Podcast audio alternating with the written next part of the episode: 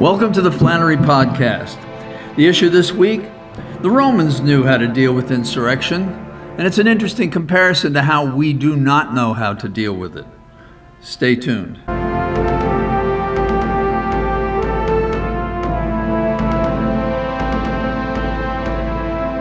I think it's very interesting if we look at history and see what in history informs us today.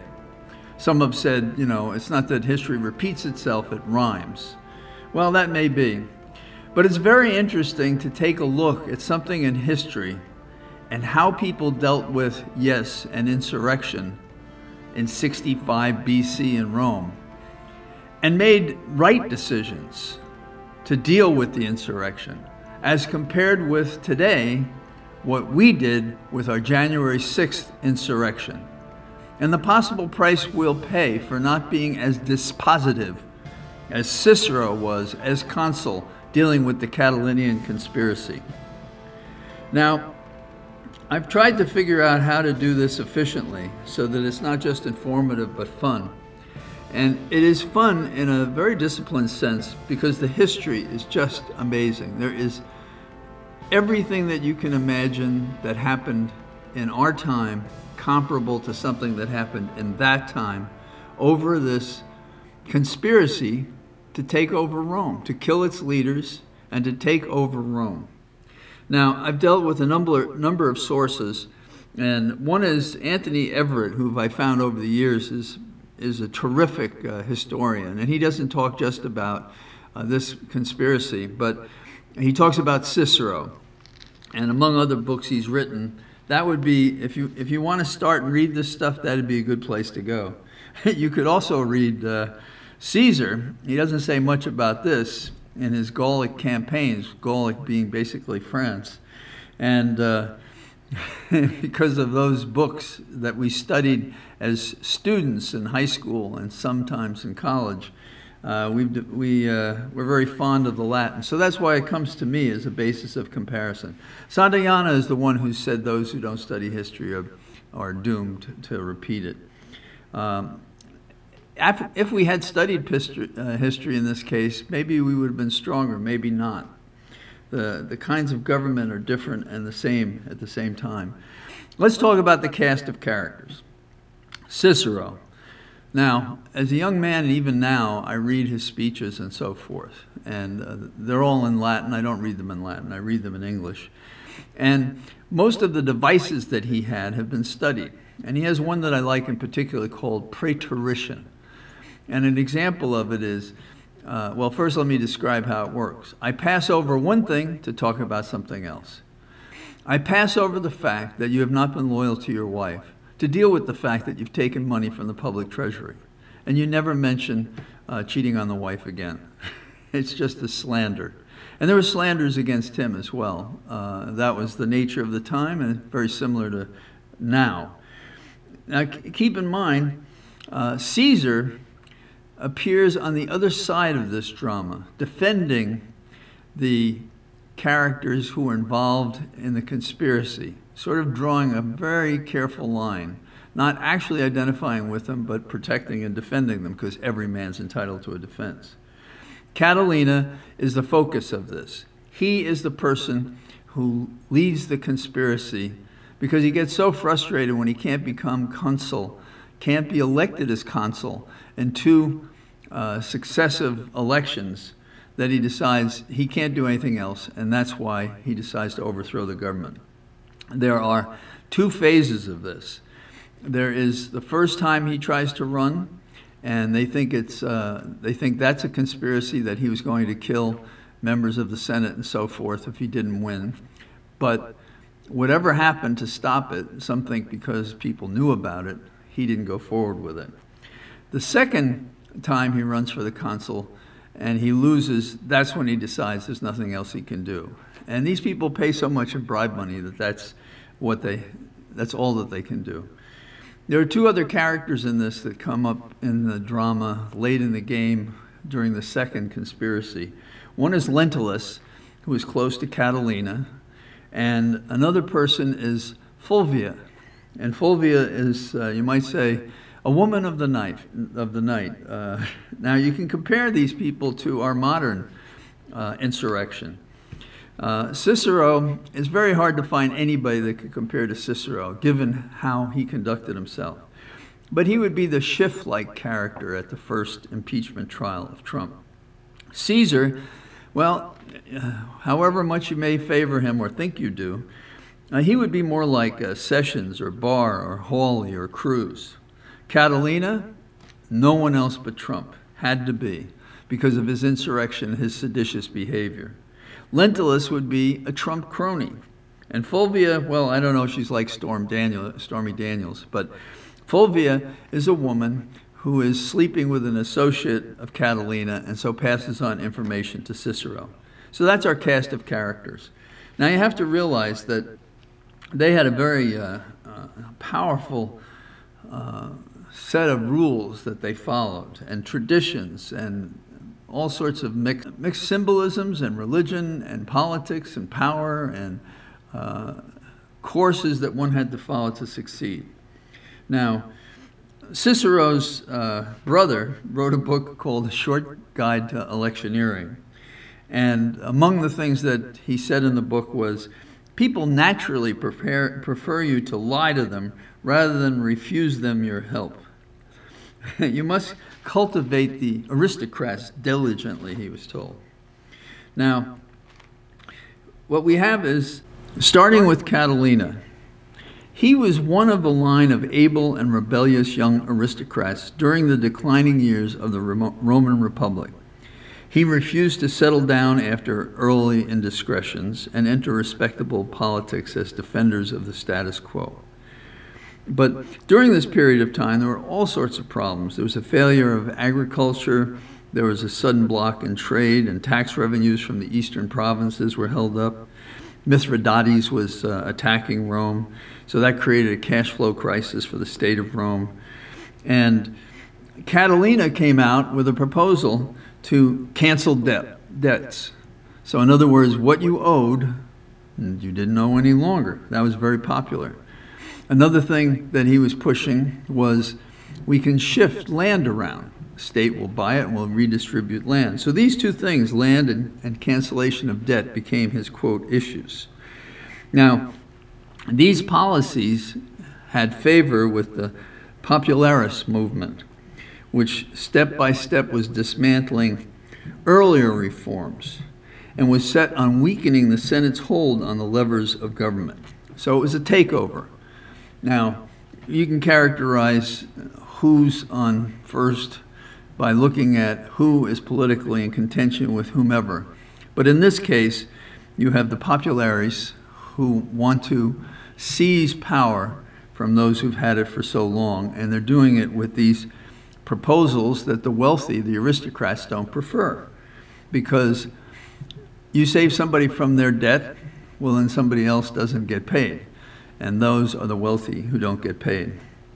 Now, Catalina was about the same age as Cicero when this was going on. But uh, we, we have uh, uh, questions about what these two guys did when they were younger. Um, it's clear that Catalina began to flirt with revolutionary illegality, and he found it advisable, therefore, to surround himself with bodyguards. And Cicero commented upon the fact that he had these young bodyguards by saying, No one's ever had such a talent for seducing young men. And in those days, there was a, a more relaxed view of uh, homosexuality and even preying upon the young. Now, Catalina needed to create a coterie of supporters on the basis of the favors he provided. So that's, that's, that's how he positioned himself. And he, he had gifts, or he wouldn't have been able to position himself. But it's like absolute power does corrupt, corrupt absolutely. Now, during the summer of 66, uh, two consul elects for 65 were disqualified for bribery. And what we have is it said that Catalina colluded with the two disgraced men and a bankrupt young noble in a plot to assassinate the replacement consuls when they took up office in 65. Remember, we're counting backwards, 66 to 65. And as many senators as possible, and in the bargain to seize a consulship for himself. So, from the summer of 66 into 65, Catalina was preparing his first conspiracy to take power by uh, assassinating members of the Senate, killing as many as possible, and getting a consulship for himself by force. So now you see the comparison I would make between what's happened in 66 BC with what's happening in 2021 right here in Washington, D.C. Catalina was beginning to flex his conspiratorial muscle. And this was the first Catalinian, Catalinian uh, conspiracy. Now, Gaius Julius Caesar, uh, he, he quietly supported Catalina's endeavors from the wings. Uh, Caesar erat imperator. Caesar was an emperor, but not yet. he would become one, and he would face the same fate as we'll see happens to Catalina. It was not Catalina, who does not even receive a mention, who conceived the massacre of Rome's political establishment. But some say it was Crassus, very wealthy senator, and Caesar, a young, on the make, powerful man from the house of Marius, who planned to become dictator, and his deputy the master of horse, respectfully. Now, the accusations implicating Caesar can be traced to imaginative attacks by his opponents. So there's some question whether Caesar had any part in the first Catalinian, Catalinian conspiracy. But conspiracies to throw over a government often have people hiding for obvious reasons, because when it fails, it fails greatly.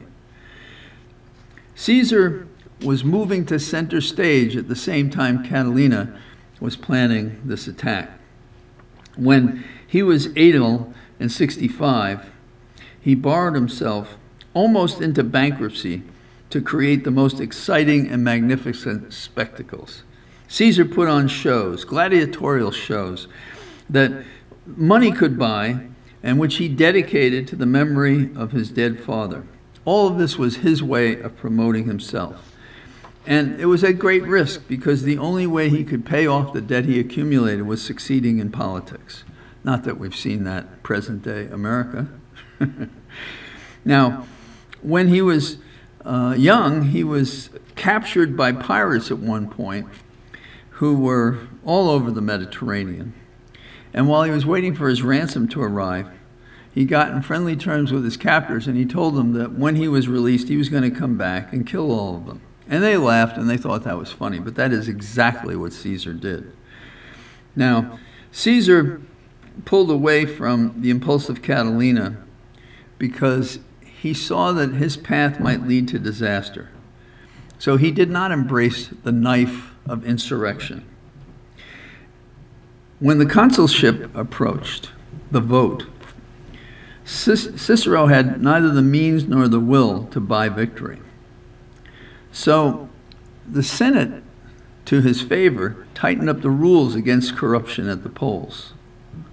Now, Cicero was uh, particularly uneasy about Catalina, and his other, only other rival was Antonius, a much more malleable character.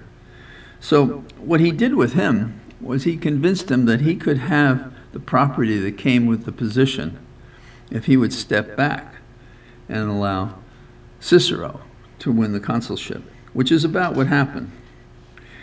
Of Catalina, Cicero asked in the campaign, Can any man be a friend of someone who has murdered so many citizens? You see how tight was his argument, how vicious was his argument. He talked about Catalina. He said, He has fouled himself in all manner of vice and crime. He has soaked in the blood of those he has impiously slaughtered. He has robbed the provincials. He has violated the laws and the courts. Who in our time could we say that of? Maybe not exactly that way. But if Catalina and Trump, over the intervening years, were switched, there would be a fair comparison between the two, in my opinion. So, Cicero discovered what he thought was a new plot brewing, the one I've been discussing, that something sinister was afoot. Before the, the consular election, which took place in June, Catalina called a meeting of friends and dissidents. A list of those present survives these many years by those who wrote about what was going on in that time. It includes the rejected consulate candidates of 65. So we have these people involved, it's believed, in such a conspiracy for the first time that Catalina wants to run to be a consul. In less than 20 years, Cicero had risen from being a little known lawyer from the provinces to being the joint head of state of the greatest empire in the known world. Now, Cicero was bound in such a way for the rule of law. He stood for the rule of law and the maintenance of a constitution in which all social groups could play a part, but where the Senate took the lead according to ancestral tradition. So you see, that's why you could compare him to a Schiff, and there are other people, but there are few as good as Schiff in, in our comparison. And Schiff himself pales, as you'll see, by comparison with the actions, the true actions that Cicero took in his day. Now, Cicero didn't want the usual governorship that followed a consulship, and that's why he agreed to give up that rich province uh, in Macedonia and to pass it on to Antonius. And that meant that he would be the sole consul. So he, he had his eye on the ball. He was more interested in the power to himself, but legitimate. legitimate, but obtained by bribes, which were allowed, provided that you didn't actually see the money passing hands. Now, the populares threw down a challenge to the new regime. No sooner was it the case that Cicero was the consul that they proposed the first land reform bill in years. And it was, it was thought that Crassus and Caesar were behind the move, although it didn't make a lot of sense for Crassus because uh, he would lose wealth in the bargain. So again, you see that they're willing to make a trade for power. As is true in America. And we don't we discount that aspect of what goes on. So Cicero had a kind of ticklish problem. He was indebted to the optimates, who were the wealthy, who were as hostile to the redistribution of state land as their fathers and grandfathers had been, and shared their conservative instincts. So, so you see the lineup. I wouldn't want to try to divide this between Republican and Democrat. The overlay is too difficult. So, colonies were to be established by selling public land in Italy and the provinces and by buying additionally privately owned land on a voluntary basis. Nevertheless, Cicero opposed the legislation in the Senate and at the General Assembly. So he opened his consulship on a negative basis because uh, there were a lot of people who wanted free land, a lot of people who wanted debt forgiven too. So, in the time of what we'll describe as the second conspiracy, support for Catalina was more broadly based than at the time of his first conspiracy. Many senators who had spent or gambled away their wealth saw nothing to be lost and much to be gained by joining him. A general cancellation of debts, wow, the central plank of his policy, that would solve all their problems. It's better than a chicken in every pot. Unsurprisingly, this was a program unlikely to appeal to the propertied classes, and indeed to the middling sort of people, you know, shopkeepers and small traders. The revolutionary leader was under growing pressure from his supporters in Rome and from the discontented Sullan veterans, S U L L A, Sulla, the leader, in the countryside to seize power by fair means or foul. So there was an atmosphere of desperation. There was an opportunity to do something. There was a campaign promise that seemed to catch on, that was irresponsible, that would hurt so many people in so many different ways. But there was a hunger for change, and there was a hunger to take care of one's person without regard to the state of Rome. Catalina believed that he was the target when they limited the contributions that could be made, or I should say the bribes that could be made, and, and they were going to prosecute and punish people who violated that law. So he decided when he believed that he was the target to be excluded in the second election, that was the end of it for him. He decided to have Cicero and other leading figures assassinated. The plan was to attack them on the day in July when elections for next year's office holders were to be held. Now, Cicero learned about this from his informant. His informant was Fulvia, a mistress of Catalino's fellow plotter. So he had access to intelligence, what was going on in Catalina's camp, from a mistress of one of Catalina's cronies. Perfect, right? Now, Cicero was so sufficiently alarmed. Now, get this he gives the intelligence to the Senate to postpone the forthcoming elections. Now, this is sort of like what comes out of Norfolk that tells us that you are about to be attacked, and somehow or other it never ends up in the hands of anyone who can use it in our January 6th insurrection in the present day. But listen to what happens to Cicero. He's alarmed. He goes to the Senate. He tells them about this. He questioned Catalina publicly in the Senate about his intentions. Catalina responded with, with a hell of a, uh, a metaphor. Listen to what he said I see two bodies, one thin and wasted, but with a head, the other headless, but big and strong. What is so dreadful if I myself become the head of the body which needs one? Wow. Talk about arrogant. The first body was obviously the Senate, and the second, the people that he would head. The remark was a bold and threatening claim to the leadership of the masses. Now, here's the thing despite having this information, and it was reliable, and he couldn't say where he got it, just that it was reliable, the Senate was not convinced of Catalina's seriousness and took no action. Now, that sounds like our modern government.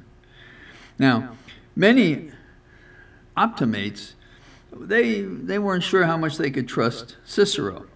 They felt he was getting above himself by creating an atmosphere of crisis on the basis of very few facts.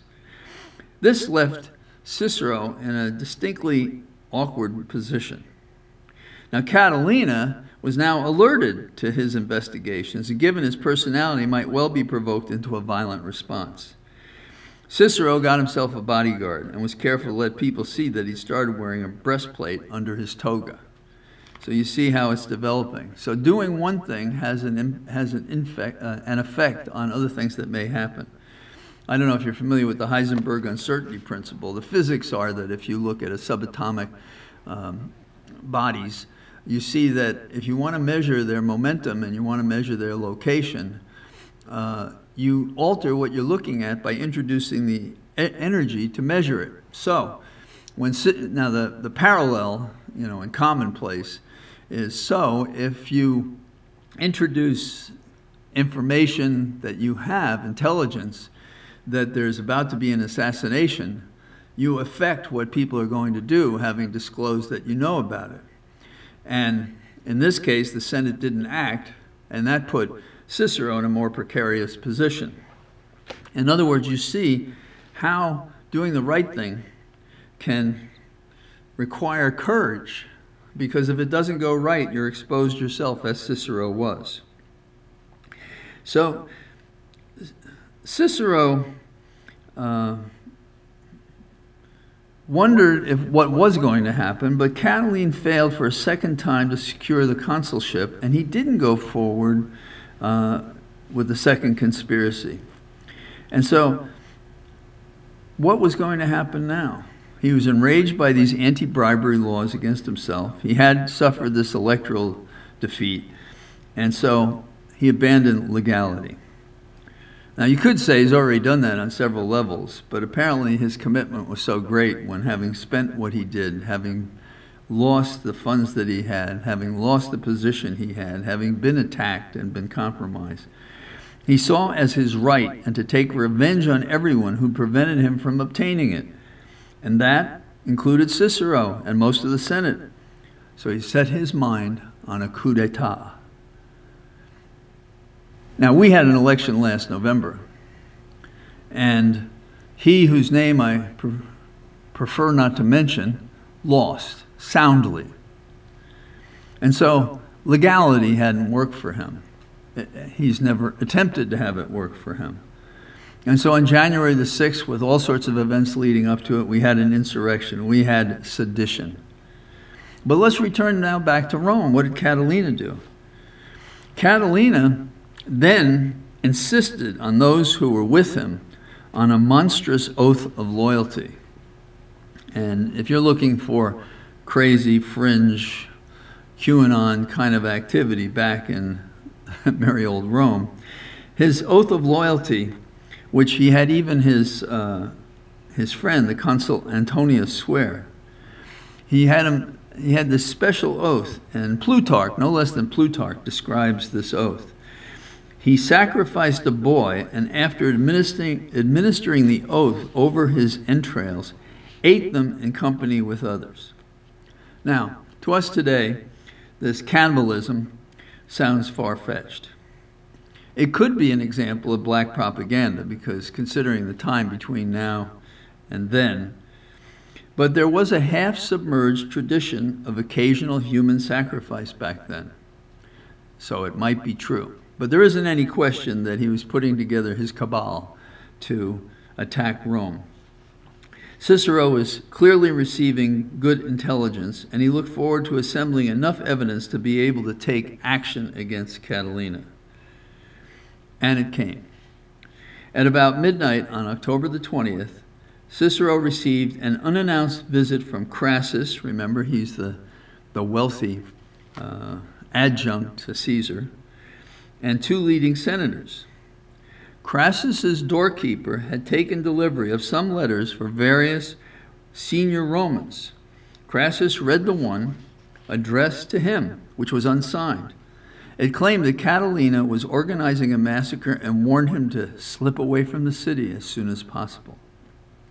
Now, Cicero didn't accept it hook, line, and sinker, a sinker rather, because it occurred to him that Crassus, rattled by Catalina's behavior, uh, might want to avoid being implicated in some wild adventure Catalina was undergoing, and had himself arranged for the mysterious letters to be written and delivered. But Cicero also saw it as now he had evidence, and he had a prominent senator, and so uh, this seemed to contain information about a plot. And then there was a report on the formation of bands of soldiers outside of Rome in a location called Etruria. So the senators had no choice now but to give him, that is Cicero, through the final act, the authority he'd been asking for. Now, seeing that a prosecution was being threatened, Catalina offered to surrender himself into custody, cheekily suggesting he could be kept under arrest at Cicero's house. Now, this is not as strange as you think because the houses then were mostly public, except when, when Cicero or someone else thought they might be assassinated. And, uh, and there were also uh, public stores sometimes in these houses, and people lived on the second floor, and there were a whole variety of religious ceremonies that played into how one dealt with these places.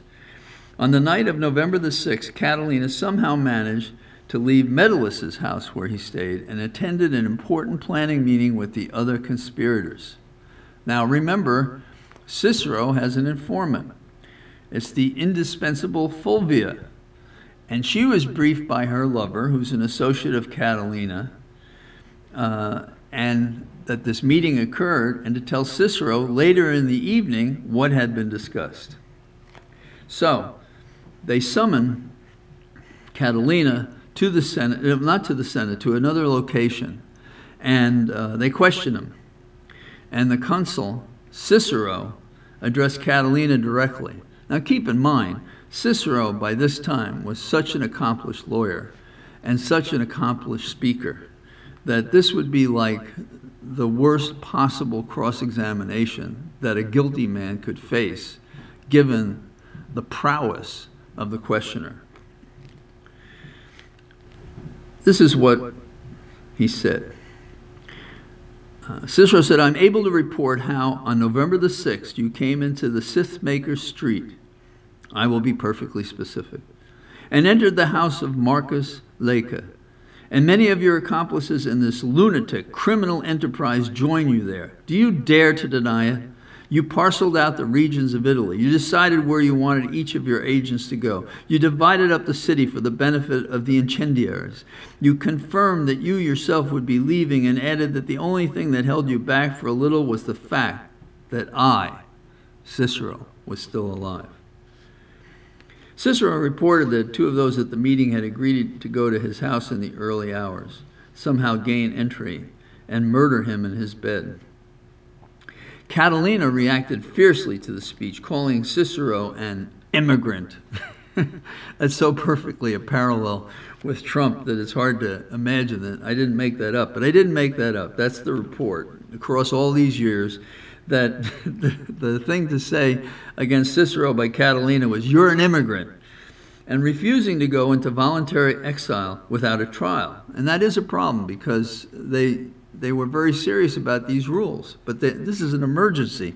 There's going to be, there, there is a known agreement to kill people in the Senate and take over the government. Cicero asked the senators if they wished to banish Catilina. Embarrassed by Catilina's presence, the majority said nothing. Does that sound like our Senate today, our Congress?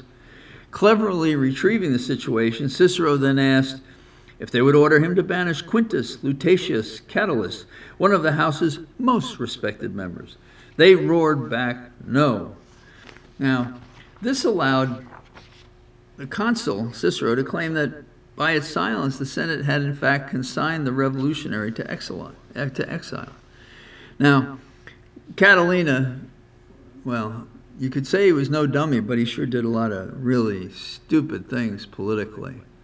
Um, he slipped out of the city that night, accompanied by 400 armed men, and made his way north to the troops of Manlius, who was on his side.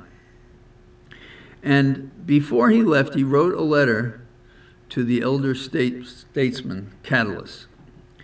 And it's purported to be genuine, and it reveals a man, self centered, who had nothing left to hope for. He was desperate. And again, uh, I'll read this to you, but think about he whose name we prefer to, re- to forget and what he, Trump, was thinking when he did his unconstitutional, unlawful, seditious acts. But this is Catilina. Catilina wrote, I do not intend to make any formal defense of my new policy. I will, however, explain my point of view. What I am going to say implies no consciousness of guilt, and on my word of honor, you can accept it as the truth. I was provoked by wrongs and insults and robbed of the fruits of my painstaking industry, and I found myself unable to maintain a position of dignity. So I openly undertook the championship of the oppressed, as I had often done before. I saw unworthy men promoted to honorable, position, honorable positions and felt myself treated as an outcast on account of unjust suspicions. That's why I've adopted a course of action, amply justified in my present circumstances, which offers a hope of saving what is left of my honor. I intended to write at greater length, but news has come that they are preparing to use force against me. So for the present, I commend Orestilla, his wife, to you, and entrust her to your protection. Shield her from wrong. I beg in the name of your own children. Farewell. He was claiming the office of which he believed he had been robbed. He'd been robbed of an election. Catilina assumed a consul's rods and axes he also took with him a silver eagle, a military standard that had belonged to Marius, and which he kept in a shrine at his house. As soon as the news of his departure, defection, he and Manlius, remember the man who had the troops outside the city, were declared public enemies. In Rome, the management of the conspiracy devolved to the middle aged Lentulus. So, Lentulus is an aide to Catilina. It is strange that he and his colleague, colleagues didn't abandon their plans. Perhaps they felt they were on a vehicle careening out of control and that it was marginally safer to stay on board than jump off. Lentulus had a contemptuous attitude toward the proprieties of public life. He was a superstitious man, they say, and was apparently encouraged by some forged prophecies predicting, predicting that he would achieve absolute power, from which it may be inferred, possibly, that he was not averse to supplanting Catilina. He decided, Lentulus did, on a wholesale massacre of the Senate and timed it for one of the nights of the Saturnalia in mid December. About 400 men carrying concealed swords, were detailed to kill senators individually in their homes. The plan had a frivolous kind of ingenuity, but remember, Cicero has a source, Fulvia, and she passed on the details to Cicero. It became time to deal with Lentulus. With almost incredible stupidity the conspirators played into Caesar's hands. And you know, judging from January 6th, for all the planning and negotiation and quote coordination and cooperation to uh, hang the Vice President of the United States and to kidnap the Speaker of the House and to kill the law enforcement officers, still, luckily, they didn't succeed. And in this case, in Rome, they didn't succeed either. Uh, a delegation from the Allobroges, a Gallic tribe with grievance, was in Rome. Now, Cicero, when he wrote of his campaign, not Cicero, excuse me, when Caesar wrote of his campaigns, he wrote of his campaigns through Gaul. And uh, he wrote in Latin, which we had to study in high school and later, Omnis Gaulis in tres parta divisa est. All Gaul is divided into three parts. And so Caesar would go through those three parts uh, in his military career after this. Lentulus thought it would be a good idea to let these Allobroges into the conspiracy and encourage them to stir up a revolt in Gaul. Now, the Allobroges were uncertain how to react, and they consulted someone in Rome, and that person in Rome brought them at once to Cicero. Bad move. Bad move for Catilina. And Cicero suggested that they negotiate with the conspirators. And he devised an elaborate sting operation. And how did it work? The Allobroges were asked to obtain documentary proof of the conspiracy by persuading the conspirators to write letters to the tribe's senate. They did so. Now, Catilina was going to commit one of the most heinous offenses in the Roman catalog. They also found this out the freeing of slaves to take up arms against the Republic. Now, when the Allobroges left Rome on the night of December 2nd, they ran into an ambush. Cicero had laid this ambush, ambush at the Milvian Bridge, and they seized the letters. They had all the evidence that could be desired. The original intelligence was true, the successive intelligence was true, and now they had it in writing. So the persuasive ability at this point was tremendous. Here in America, we had two impeachment trials, and still people didn't get it. They still haven't acted upon that information, upon those crimes. There's been no reckoning, there's been no accounting. So, most of the day was then taken up hearing this evidence. The person who uh, could testify was given immunity. Four senators took down verbatim notes at the consul's request. And they found that one of the houses of the conspirators was found to be stacked with weapons, spears, armor, and a large number of knives and swords. That's the kind of corroboration that you like. Lentulus, as a senior magistrate, underwent some sort of cross examination. He resigned his office as praetor. He took off his purple bordered toga on the floor of the Senate and put on other clothes more in keeping with his new situation. This was a cut and dried case. The leading conspirators were handed over to the praetors to keep them under arrest, although not in chains, and there was a scare when slaves and freedmen of Lentulus came around by back streets to the praetors' houses and tried unsuccessfully to rescue them. Cicero left the debate briefly to station guards in appropriate places in the cities. So, what should they do with the prisoners? What do you think our Senate would do? What do you think our government would do now? What are they doing now? In principle, as Roman senators, they should receive, uh, as Roman citizens, each of these people should receive a trial. But that would entail a dangerous delay while Catilina was in the field. Remember, he's north of the city with uh, troops. The alternative was to execute the men without delay. Now, this was legally and politically pro- problematic. Cicero was well aware that Caesar could organize a backlash if citizens were killed without a proper hearing.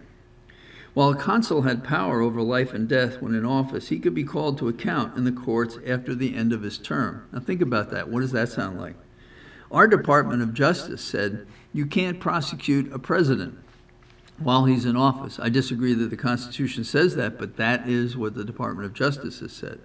That's been contradicted by two special counsel, one involving Watergate and then another uh, during the, the, the Mueller investigation. So, but back then, a consul had power over life and death when in office, but he could be called into the courts at the end of his term. So that's on Cicero's mind. It could, of course, be argued that conspirators had abrogated their citizenship by taking up arms against the state. This would be self evidently the case with Catilina, who was at the head of a hostile army outside the city. But as for Lentulus and others, the position was less clear cut. We have all this evidence, but is it enough? Cicero decided to cover his back by asking the Senate, which met again two days later, for its opinion. What is your opinion? And one senator argued for the extreme penalty. That meant death. But then uh, praetors were elect were invited to speak, and Caesar stood up to address the meeting. And Caesar spoke with great severity. No form of punishment could be too harsh for the crime, he said. But the death penalty was a mistake. So the Senate then sunk away from death. So Caesar's speech was both courageous and clever. But there was one member of the Senate whose speech has made it down all, the, all through time to today Marcus Porcius Cato. He was in his uh, early 30s and he took the floor. He was a ferocious opponent of the populares and of anyone who breached the Constitution. He had rigid views of right and wrong, and he had no sense of humor. Cicero admired him, but found him difficult to handle, mainly because he had no aptitude whatsoever for compromise. We could use a few of those people right now. Once he was on his feet, he could speak for hours and was an indomitable filibuster. There's the word. On this occasion, he was blunt. Caesar was trying to subvert the state, he said. He wanted to frighten the Senate about a situation from which he had a good deal to fear himself. Why was the Senate hesitating? The conspirators had confessed to planning massacres and arson. If we could afford to risk the consequences of making a mistake, I would be quite willing to let experience convince you of your folly, since you scorn advice. But we are completely encircled. Catilina and his army are ready to grip us by the throat, and there are other foes within the walls and the very heart of our city. The enemy within. We have an enemy within now. We have him in the Republican Party. We seem to have him in our intelligence network. We seem to have him in the armed forces. We have militias across the country.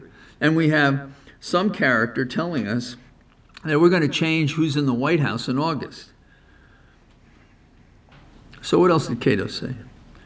Having admitted their criminal intention, they should be put to death as if they had been caught in the actual commission of capital offenses in accordance with ancient custom. The Senate was impressed. They shifted their position again. They endorsed Cato's motion for the death penalty. Caesar lost his temper. He was so out of control that the senators turned against him, and it appeared that his life was at risk. They threatened to kill him unless he desisted. Some friends huddled around him and protected him with their arms and togas. The guards looked at Cicero, who shook his head. He shook his head no. He was not going to have Caesar killed in the Senate over this. Daunted, Caesar left the meeting and, because he's a lot smarter than these other guys, didn't attend the Senate for the rest of the year. Leaving the Senate in session, Cicero, surrounded by leading senators, went to collect the prisoners one by one from the praetors' houses. Prisoners were thrown into the dungeon, originally built as a cistern, which was entered through a hole in the roof and usually left to starve or to await the executioners. Lentulus, first up, was lowered inside and strangled with a noose.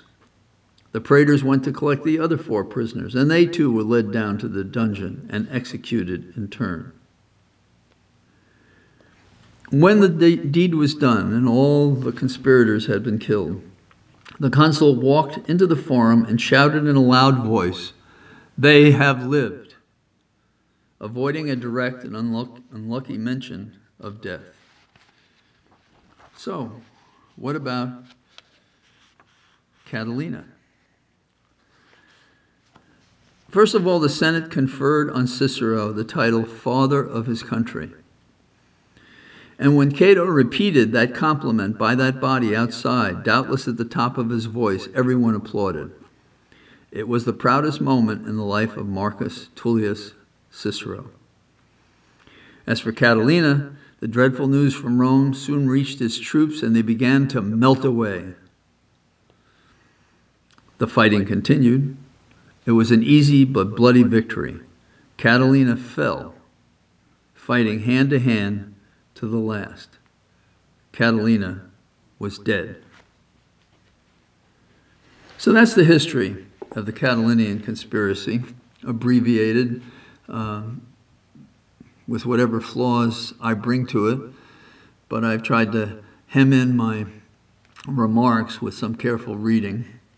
And uh, I think what we learn from it is that there are better ways to approach an attack on a democracy, a republic, than we have taken so far.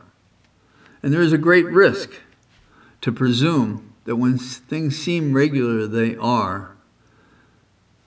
And we can hardly even rely on this because mostly we, we see the signs every day that things are not regular that the vote is under siege, and we're going to have a massive investigation, we hope, by the Department of Justice.